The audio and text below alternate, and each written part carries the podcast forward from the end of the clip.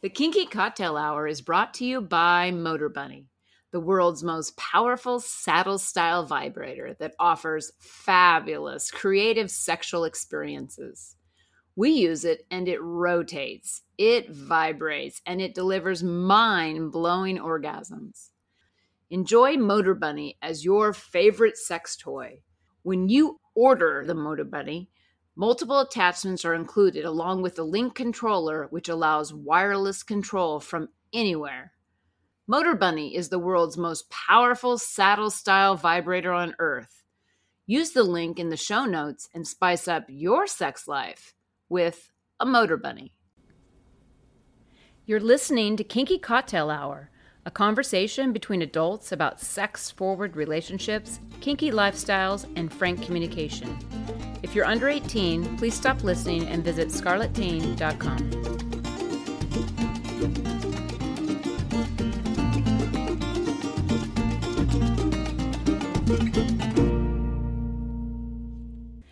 I'm Lady Petra, and my pronouns are she, hers, and we. I'm Safa Master, and my pronouns are him, his, and we. And this is Kinky Cocktail Hour. Cheers! Cheers! Well, what am I drinking today? Well, with Lady Petra out of town, I always make the same drink because that's my favorite. so, so today, I'm having the perfect gin martini. And I gotta say that this is like gotten to a place where it literally is perfection. So what I do is I take four shots of gin. At this point, about a half a shot of this vermouth. It's a French vermouth that we're using, and one, maybe two shakes of orange bitters. And I stir that in ice and let it sit. And then I take an orange peel and I make a rind out of it, a twirl for the garnish. I put that in the freezer. And then I squeeze fresh orange peel over the drink, drop in the now cooled garnish, and it's literally perfection. Mm. Yeah, that's that's just good. It's just good. Love it.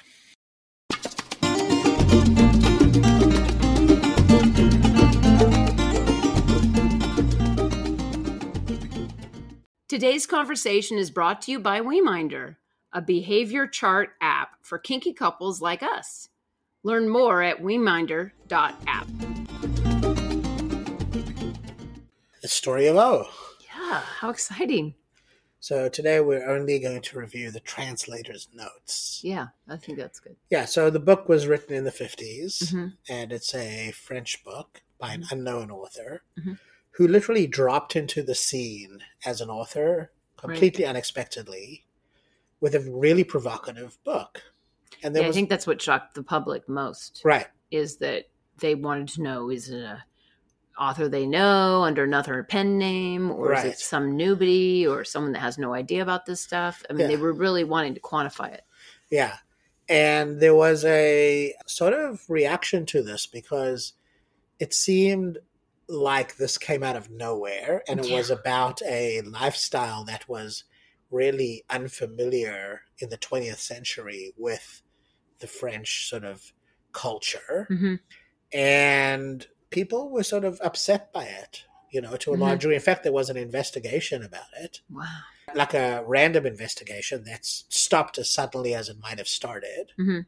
And what's interesting about this translator's notes is that the translator is female and mm-hmm. she states that, but she notes that there was an earlier translation, Yeah. and the earlier translation was clearly by a man. Right.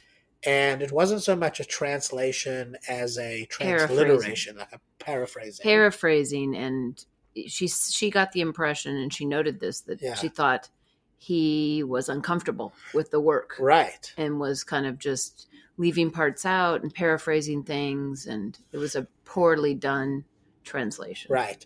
It was very provocative. And the author notes that she had communication with the publisher Mhm. and through the publisher with the author, Mhm. who seemed really pleased with her translation. Right. So I'm encouraged by that. Yeah. And it's also worth noting that this author's never published anything again. And I think wasn't her identity kept secret? I mean, we have this Yes. pen name, but Yeah. there's no other uh, works from her. Right. And like you said, the communication from the translator was happening through the publisher. There must have been some major contract written of absolute anonymity. Right. And the fact that the translator doesn't disclose who the author is, Or might not e- Or know. might not even know, right? And the fact that the author's never been heard from again, although it is noted that the book at the end gestures towards an, a second, like a second issue, like a different, like a continuation, Mhm, right? mhm. That never happened. Mhm. So the fact that that never happened leaves us all wondering. Yeah. Yeah. And because this was by an author in the 50s, they have to have passed by now hmm because they were probably, you know, probably in their at the earliest their twenties, but maybe their thirties or forties in the 50s. hmm So by now they must be, you know, close to ninety or hundred or beyond. So they probably have passed. Right. So we'll never see a continuation Yeah. of the book. So we're kind of excited to read this because, Yeah. you know, we've read Gordon, which Which was So at a time period before this one. Yeah, it happened and, the so they're 45, they were five, they were speaking to how the reason that was so shocking is this doesn't happen this is never Right. occurring yet gordon is about a DS is about a dynamic. ds dynamic Right. during world war ii well right after World War II. right, after world war ii Yeah. yeah so it's just this has been going on i'm sure for Well, quite a always while been around. yeah It's always been under the radar. right Yeah, we just finished Elodie, which was really a love story. oh such a good love story yeah. So this is like a, a dive back into kink. yep And we're excited to read this book because we live in a 24 7 dynamic. yeah And what I'm curious about is how you relate to the character in the story of O. yes exactly Yeah. Yeah, i am have- too Yeah, because you have a slavish mindset. hmm Not you're not a slave. You're a submissive with agency. So Right. So that's not the issue. But you relate to the pure there are slavish submission. things that i am drawn to Yeah. yeah for So sure I'm kind of excited to read this book. Yeah, I think it'll be great. This will be our fourth book. Yay. Amazing. That's it for today. If you're interested in kinky relationship coaching, online domination, or if you'd like to sponsor the pod to keep it going, please visit our Patreon website at Lady Petra Playground. You can reach me via email at ladypetraplayground at gmail.com. Our music is composed and performed by Roger Ferguson, who can be found at rogerfergusonmusic.com. Till next time, cheers!